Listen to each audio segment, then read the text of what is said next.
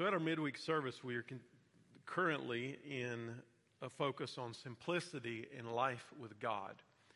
This is in part focused on some of the classic spiritual disciplines as well as some of the lesser known spiritual disciplines, but not just spiritual disciplines, but some of the concepts that go along with walking with God in a way that doesn't complicate it unnecessarily, but helps us to focus on what truly matters. And I want to speak to you on this subject uh, peace always and in every way. And we're going to look at Second Thessalonians 3 and verse 16 here in just a moment. In our last time together, we talked about journaling. Journaling is not a topic that's necessarily familiar to a lot of people, but it is a way of processing your life in a consistent manner with the truth of God. It's a good tool for a variety of applications as we walk with God. Uh, journaling includes uh, communicating with God, transparency before God as we're bringing Him our requests and our needs as well as our burdens.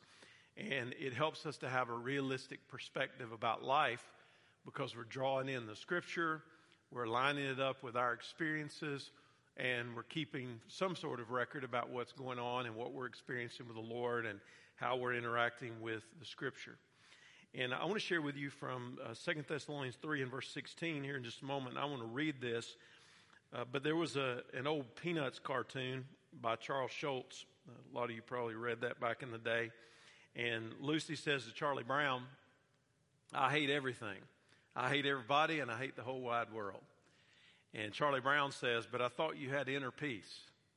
And she says, I do have inner peace, but I still have outer obnoxiousness. And some of us are like that, that if we have peace, it's hard to tell it because of how we operate outwardly. Peace is something everybody wants, but few people seem to truly find it. Uh, it's defined as tranquility, harmony, or security. The idea of peace is used in the Bible 429 different times, so it is a significant issue. And it's peace that comes to us even in the midst of the storm. There was a former president of the Norwegian Academy of Sciences and historians uh, from England and Egypt and Germany and, and India, and they did a study on all of known history and the time periods of when there had actually been some measure of peace.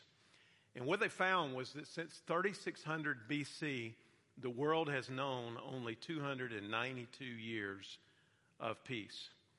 And during this period, there have been 14,351 wars, both large and small, in which 3.64 billion people have been killed or uh, wounded. Moreover, in excess of 8,000 peace treaties have been made and, as you know, also broken. Peace is a gift from God. And there are a couple of words, one in the Old Testament, the Hebrew, and then one in the New Testament in Greek, that define what peace is. And there's an interesting nuance to it because the primary word for peace in the Old Testament, shalom, uh, is used mostly uh, referring to uh, relationships. It's more of a relational level between God and man and then people. But the word that's used in the Greek uh, is used in reference to rest and tranquility. So, whereas the Old Testament is more focused on relational aspects of peace, the New Testament is more focused on the experience of peace and how uh, we might know it in our lives. So, not only does God give us peace as a gift, but God commands us to seek peace. Now, let me give you just a short disclaimer here about this whole subject of peace. There will not ultimately be peace until the Prince of Peace returns. There is an attitude in the world that peace can be brought about by politics, and certainly that's the furthest thing from the truth, um, or other means. But we're going to know ultimate peace when the Prince of Peace comes and sets things right, and we're going to know it when we experience it. Paul wrote Second Thessalonians from Corinth around AD 51 uh, within months of writing the first letter. He evidently had received a report from the city about continuing questions or problems uh, that were specifically focused on the end times and what the people might expect. Evidently, some in Thessalonica were being misled by false teachers to the point that there were people even forging letters to make them look like they had come from Paul with false information. And the main focus is that the believers were trying to stand firm in the face of all of these false teachers. And Paul wanted to encourage them and set things straight. So here's our verse for the evening. Uh, beginning in 2 Thessalonians 3 and verse 16, I want to read from the CSB, and then I'm going to read a couple of other versions here that I think help us to understand this verse. May the Lord of peace himself give you peace always in every way. The Lord be with you all. King James says, Now the Lord of peace himself uh, give you peace by all means, and the Lord be with you all. And then finally, the New American Standard Bible says, Now may the Lord of peace himself continually grant you peace in every circumstance. The Lord be with you all. This verse is in the form of a closing prayer to the epistle. And what the Apostle Paul does is he appeals to the Lord, who is the source of peace, and he's asking God to grant the church at Thessalonica peace, and he prays for the Lord of peace to be with them. Now, a peaceful church will experience peace and joy from the Lord, but a peaceful church will also provide a faithful testimony to the lost. Hardly a week goes by that I don't hear a story of a church somewhere that's in conflict or turmoil because of the actions of people and personal preferences and divisions and alignments and all the different things that go along with that. And every time I hear one of those stories about a church being at war or uh, disunified, it always makes me a bit sad because I know that's not how God intended it, and that's not how it should be if people have their eyes on the Lord and they're walking in the Spirit. This verse is in the form of that closing prayer, and he's asking the Lord to give them something that only the Lord could give them. So let's take a look at three aspects of peace from the scripture that I think will be helpful for us uh, to apply to our lives. And the first one is you can have peace with God. You can have peace with God. Now, I want to draw a verse in here from uh, Romans chapter 5 and verse 1. I'll read that in just a second. But in Romans, the Apostle Paul spends the first 11 verses laying a theological foundation. There is no more clear or thorough theological treatise in the New Testament than Romans. Romans lays the foundation of God as the one who's revealed himself to creation. We've all sinned, we're accountable to God. None of us are righteous or able to make ourselves right with God. God's provided the way through his only Son, as we'll read in just a moment in Romans chapter 3 as well. And through him, we're able to be reconciled to God. In chapters 12 through 16, Paul builds on the foundation of the core of theology to talk about how it applies to our individual lives and then to the life of the church collectively. So, chapters 1 through 11 are the heart of it, and then 12 through 16 are the application of it. Now, here's what Romans chapter 5 and verse 1 says Therefore, since we've been justified by faith, we have peace with God through our Lord Jesus Christ. There's something interesting here because there's actually a textual variant consisting of a single letter that would make the verse read, Let us have peace with God, whereas CSB translates it as, We have peace with God. That's important because this verse does not refer to a feeling this verse rather refers to an objective position before God. So when we're talking about having peace with God, we're not talking about how it feels, although it does bring actual peace to our lives as well. We're talking about our standing before God. And because of sin, people are spiritually at war with God, and the wrath of God abides on all people who have not yet believed. Back in Romans 1 in verse 18, he says that very thing. He says, for the wrath of God is revealed from heaven against all ungodliness and unrighteousness of men who suppress the truth in unrighteousness. Unless we come to peace with God on His terms, we will face eternal judgment.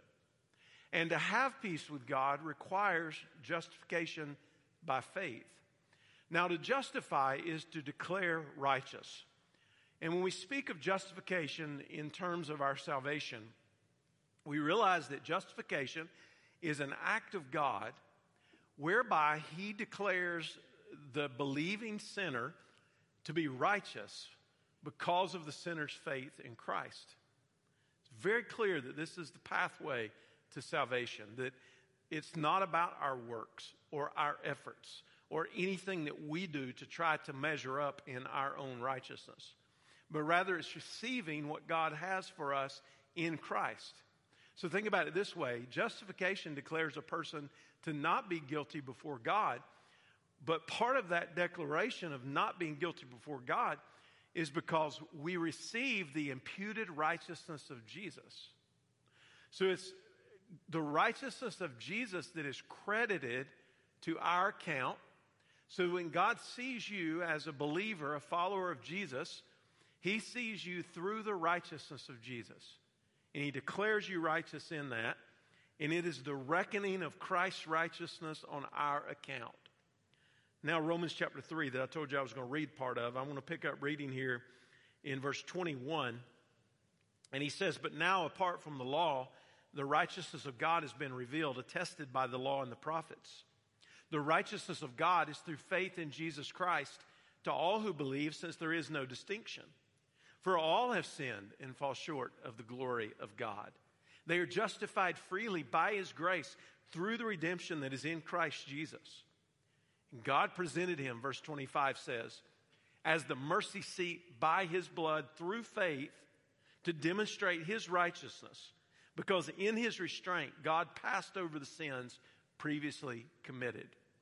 God presented him to demonstrate his righteousness at the present time so that he would be just and justify the one who has faith in Jesus. Now, I love uh, what uh, J.C. Ryle had to say about this. He said, Without justification, it is impossible to have real peace. Conscience forbids it. Sin is a mountain between God and man, and it has to be taken away. The sense of guilt lies heavily on the heart, and it has to be removed. Unpardoned sin, this is the words of Ryle, will murder peace. The true Christian knows all of this very well. His peace arises from a consciousness of his sins being forgiven and his guilt being put away. He has peace with God because he is justified. You and I have peace with God because through repentance and faith in Jesus, we receive the imputed righteousness of Jesus. We're declared righteous in him. And then the byproduct of that is that we have peace because of what Jesus has accomplished on our behalf. So when it says we have peace with God through our Lord Jesus Christ, it's all about what Jesus has accomplished. But I want to emphasize the word with. What does it mean to have peace with God? This word actually is an active word that implies motion of direction. So the 19th century translations probably got a little bit closer actually to the original meaning. Young's literal translation in 1898 says, We have peace toward God through our Lord Jesus Christ. Or another translation from 1890 said, We have peace towards God through our Lord Jesus Christ. So you can hear in that the active nature of the idea. And if the idea is a deliberate movement away from something and towards something, then you will see a person who is moving unhindered toward God because God is a welcoming God. So we can rejoice tonight that God welcomes us into his presence and that he has made the way for us to have peace with him. The title, Our Lord Jesus Christ, in 2 Thessalonians 3 and verse 16, also considers all that Jesus is on our behalf. If Jesus is Lord, then that references his deity, that references his sovereign authority, that references the fact that he is the King of kings and the Lord of lords. If Jesus is our salvation, then he is fully human, yet apart from sin. He's our deliverer. If Jesus is the Christ, He's the long promised and anointed Messiah that God said He was going to send. And He is the only way that we can have peace with God. Through justification, the righteous requirements of God against sin are satisfied in Jesus. So, what I want you to understand is that justification is not turning a blind eye to sin. Justification is not giving anybody a pass for what they've done. The Bible is clear that the very wrath of God rested upon Jesus Christ. And when the wrath of God rested upon Jesus Christ for our sins, not for his, but for our sins, what happened in that moment was it satisfied the justice and the holiness of God. So that Jesus paid the penalty that we should have paid. And by giving himself, he's made the way for us to have peace with God. It's also abundantly clear that justification is apart from the law because we cannot earn justification by good works. In fact, the scripture is very clear that the purpose of the law was to reveal the holiness of God, the character of God, the righteousness of God. And if we violate the law even at one point, then we violated the whole thing. If we're a sinner at one point, we're a sinner of it all. And we're guilty before God. And because of that, we need the shed blood of Jesus and we need that free gift from Him. So we can know for certain that we've been justified by faith and we're now at peace with God. I think one of the things that's very uh, sad about uh, churches and Christians that don't understand just how significant justification is, and they still maintain some concept that they have to do something, is that there are a lot of those people that are probably genuinely trusting in Christ for salvation. Their faith is probably genuinely in Christ. They probably truly love Jesus. And, the, and a lot of them are going to be in heaven. But they're going to go miserable. And the reason they're going to go miserable is because they've thought all along that somehow there was something else that they had to do for it. And that's a different gospel. That's a different means of salvation than what the Bible is teaching. And the worst thing is that people would think that and then they're depending on their works. And if they're depending on their works, they're not going to be in heaven because their faith is not in Christ. So, this issue of justification is important. Ephesians 2 and verse 14 says, Christ himself is our peace, who has made both one and has broken down the middle wall of separation. You remember the old song, uh, Wonderful Peace? Far away in the depths of my spirit tonight rolls a melody sweeter than a psalm. In celestial strains, it unceasingly falls over my soul like an infinite calm. I'm resting tonight in this wonderful peace, resting sweetly in Jesus' control. For I'm kept from all danger by night and by day, and His glory is flooding my soul.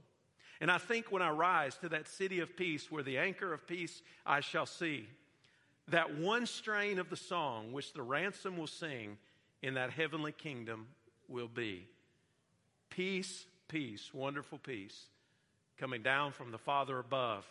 Sweep over my spirit forever, I pray, in fathomless billows of love. You see, peace with God at its core is a spiritual reconciliation between family members. It's a spiritual reconciliation between family members because it's reconciliation of us as earthly children to God who created us but who is our Father when we are in Christ. And it's made possible simply because God has made the way and because Jesus was willing to suffer, to die, and to be raised from the dead on our behalf. You can have peace with God. And I don't know everybody in this room's spiritual condition tonight, but I would just encourage you that if you don't have peace with God, you'll never have the rest of this. This is where it starts. You need to trust in Christ to be sure that you have that peace with God. The second uh, aspect is that you can have the peace of God. Now we move from uh, our position to our practice. And peace should mark our lives with God.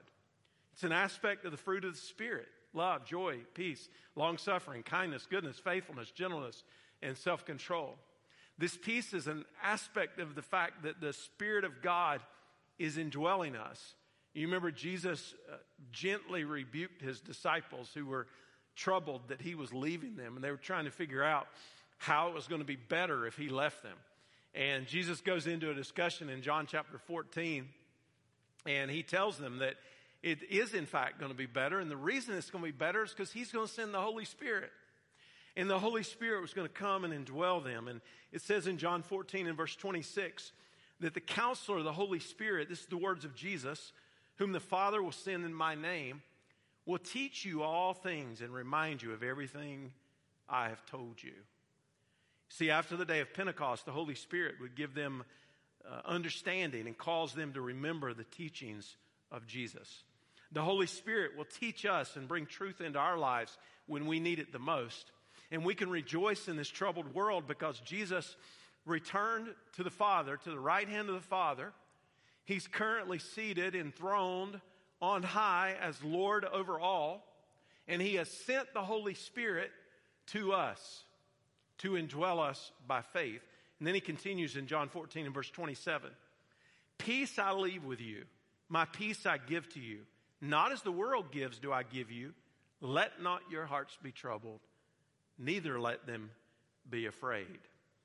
Now, a lot of times we'll read verse 27 and we'll hone in on the peace that is available to us, but we'll miss the direct connection that it's because of the presence of the Holy Spirit. So when you put these pieces together and you realize that when we come to Christ, we're sealed for the day of redemption by the Holy Spirit. The Holy Spirit indwells us, He gifts us, He guides us, but He's the one who gives us the fruit of the Spirit when we surrender to Him. And that's why the scripture says that we're to keep on being filled with the Spirit because it's the Spirit of God who produces this in us. And this is a very practical application because if we don't love well, it's not because we don't have what we need. It's because we're not filled with the Spirit. If we don't have joy, it's not because God is deficient in joy. It's because we're not living surrendered to the Spirit. If we don't have peace, it's not because peace is not available or accessible to us. It's because we're not walking filled with the Spirit. So, this is the key to actually experiencing these things in our lives. And we can only have the peace of God if we have peace with God. Jesus made it clear that his peace is different than the peace that comes from the world. Jesus brings the peace of inner calm and freedom from anxiety that comes from trusting in God. And the peace that Jesus speaks of is a general well being, it's a contentedness because of what we have in Christ. And Jesus had been troubled when he, when he realized that the hour of the cross was drawing near. He was troubled when he knew that Judas was going to betray him. Uh, and it was through praying and through knowing the will of the Father that Jesus fought for that peace, and then Jesus secured that peace for us so that we can not only have peace with God, but we could have the peace of God. And that's why Jesus was able to say to us, Let not your hearts be troubled, neither let them be afraid. You have to take control over the chaos in your life and over the emotions that you experience but you can't do it in your own strength. The only way that you can take control of those things and live in the strength that God intends for you is to yield to Him, and His power will bring it to pass in your life. There was a name from the Middle Ages, a reformer by the name of Nicholas Ridley. He was a man who parted ways with the state church at the time on a number of issues, but one major issue that he did not agree with was the doctrine of transubstantiation. And the idea of transubstantiation, without going too far into the weeds, uh, is that the bread and the cup in the Lord's Supper actually supernaturally become the body of Jesus in the event. It's a Catholic teaching. The Catholic teaching is saying that there's something that's actually happening to those elements rather than than them being symbolic and spiritual. There's something else that's going on there. And for Ridley, this was a big problem because essentially what it says is that, is that sacrifice is repeated over and again.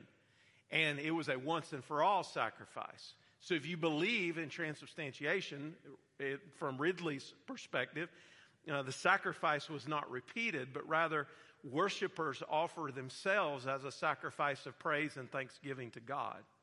So, as Bishop of London, uh, Ridley had stone altars replaced by wooden tables for observing communion. That caused an uproar in the city.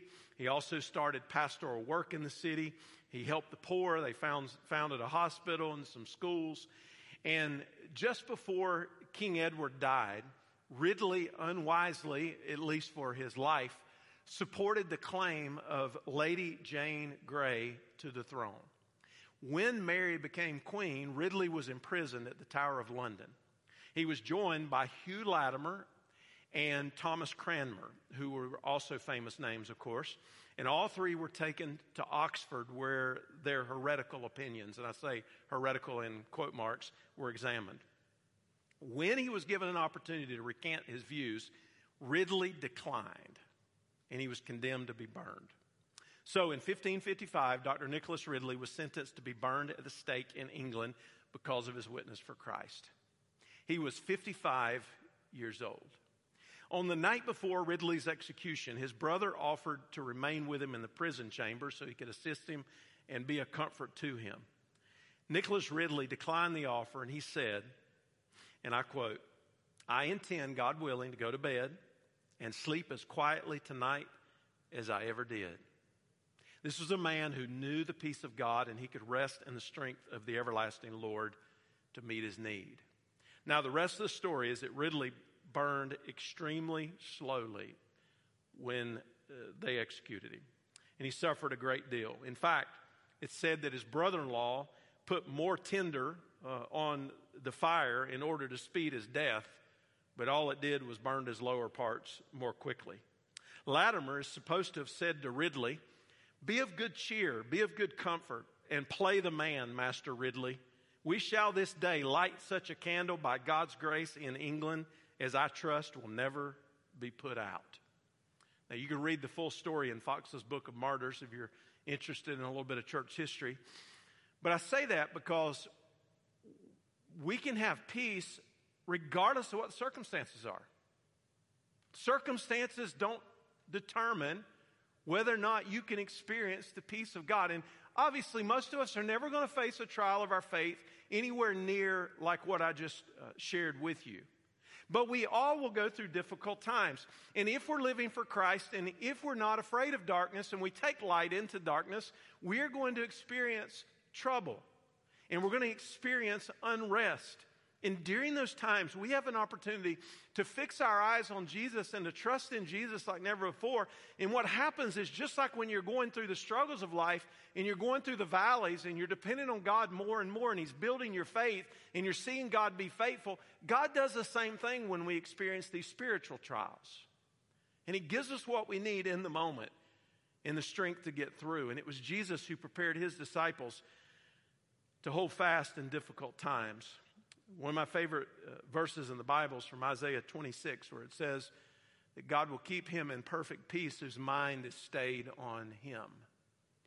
And that's what our goal is, is to stay our minds on the Lord. I like the words of the fifth century Celtic Christian St. Patrick. We're almost into March.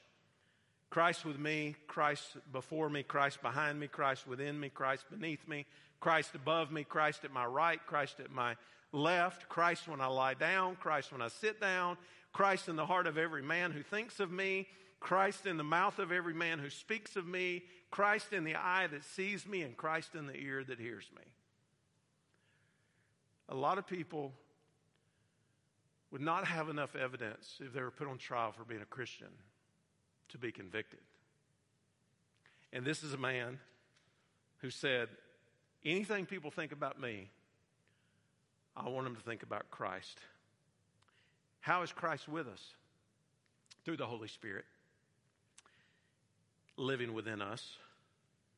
When you're nervous and you're afraid, you can hold fast to the promises of God because He's, to, he's promised He'll never leave you. When you can't fall asleep, you can ask Him to give you peace. When you're not filled with joy, you can thank Him for His grace in your life.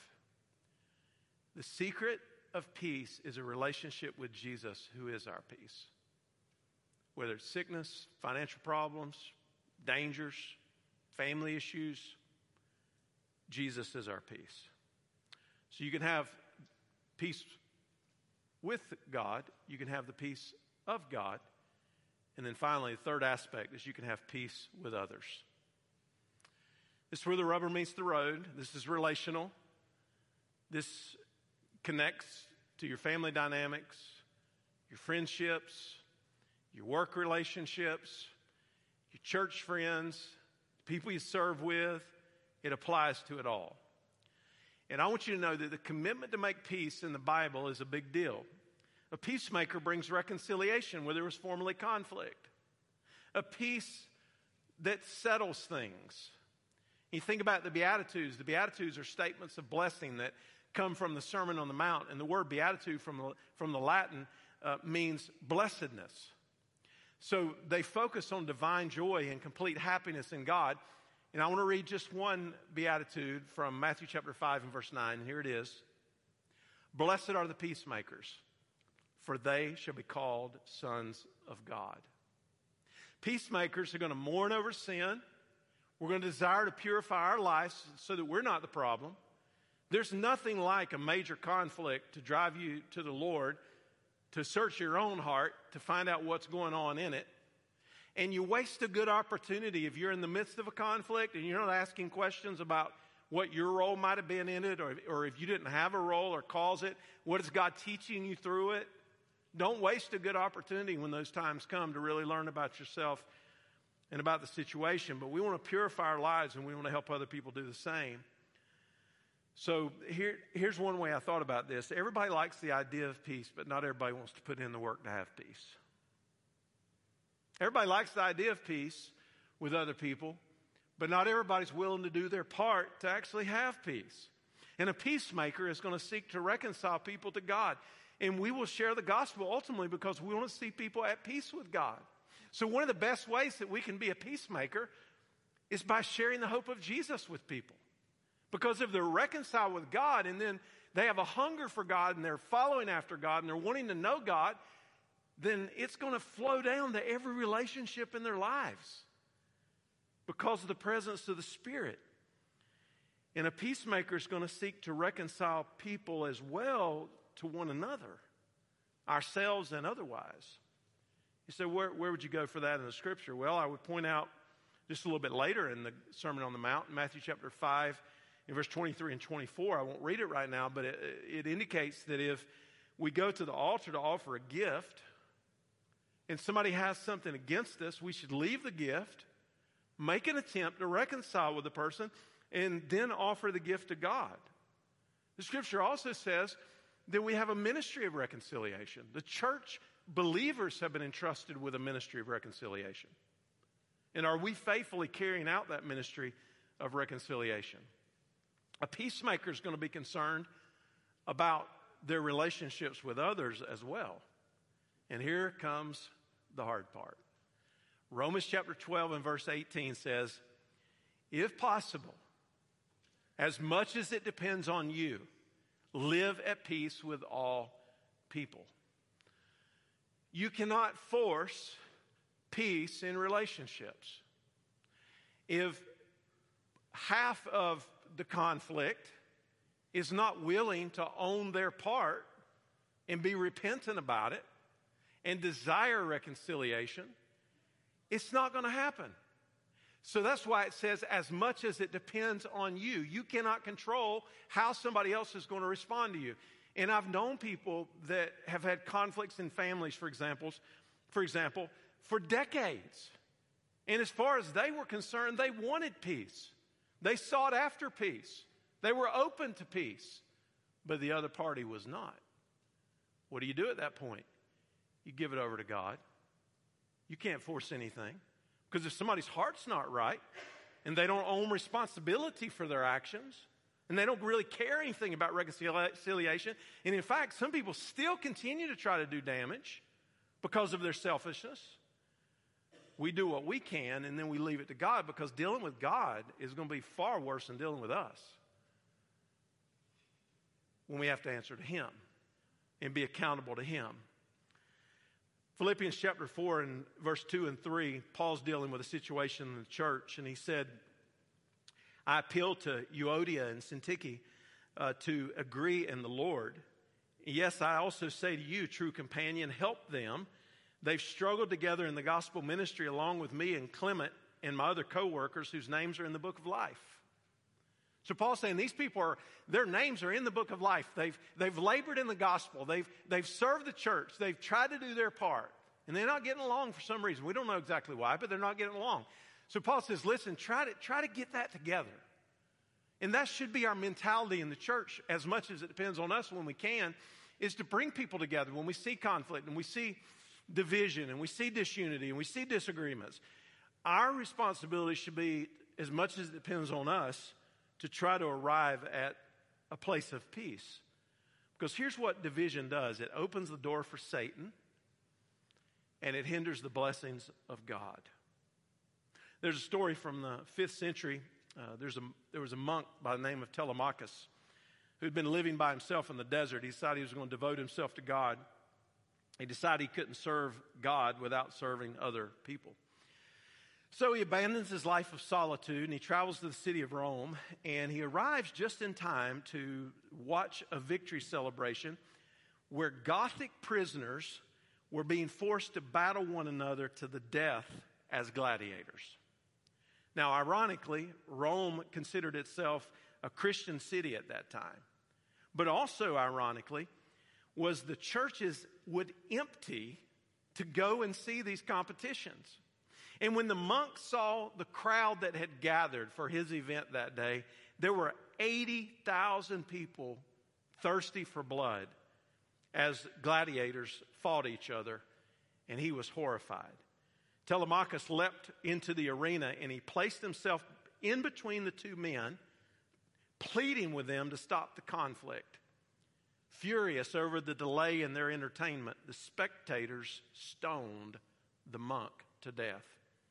Three days later, the emperor declared him a martyr and did away with gladiatorial contests for good.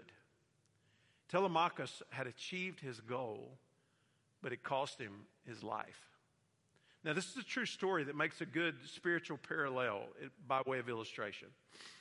That Jesus has broken down the middle wall of separation for us, between us and God, and he has ended the hostility when our faith is in Him because He gave of His life to accomplish it.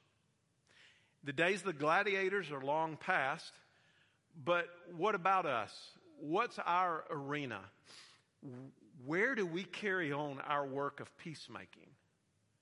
If somebody knew you, would they describe you as one thing they know about you is you're a peacemaker? which should be a characteristic because the Bible says, Blessed are the peacemakers. God cares about this.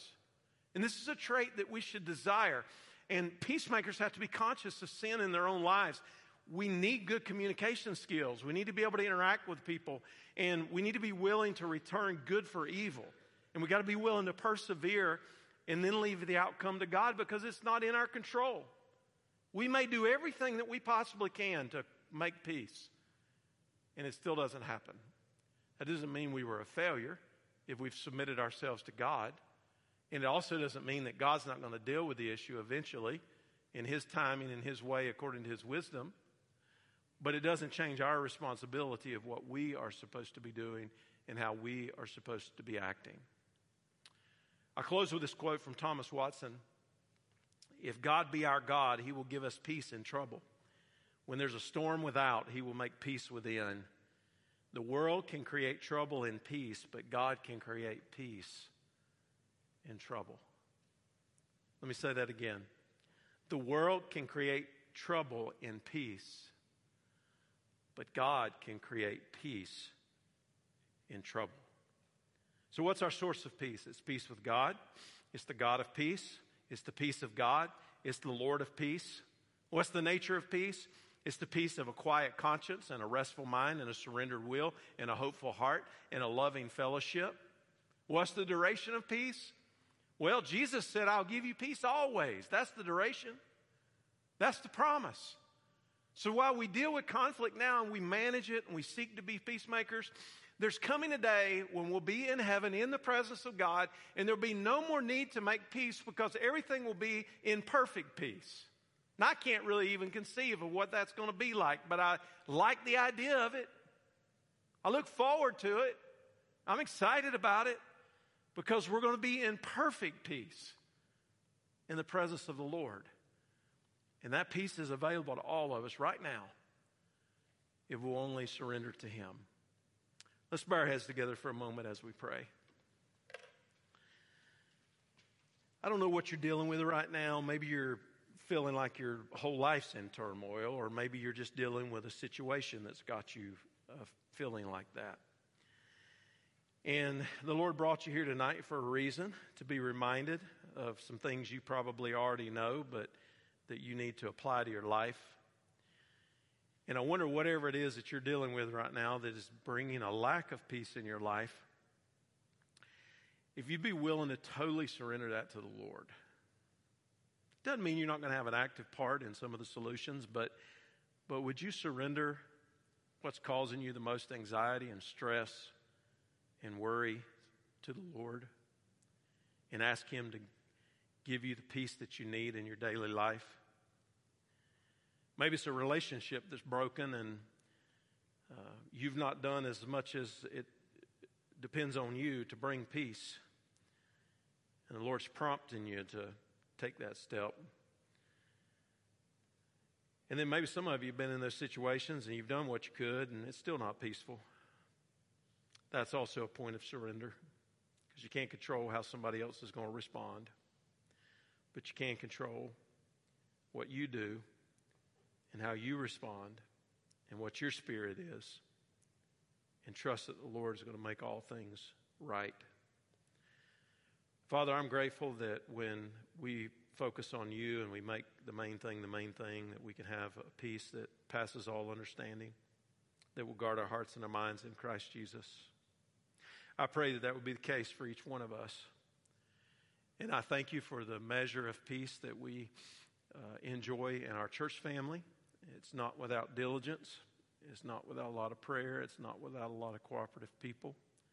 But even so, we're grateful for it and pray that you would guard it and watch over it. Uh, we know what a lack of peace is like, and we thank you for um, just granting that to us in Christ. Uh, Lord, bless the remainder of the week ahead of us. Help us to use it well and be good stewards of it and to glorify your name. And help us to be described as the people that are the peacemakers. Blessed are the peacemakers, for they shall see God experience the blessing of God. We pray it all in your name. Amen.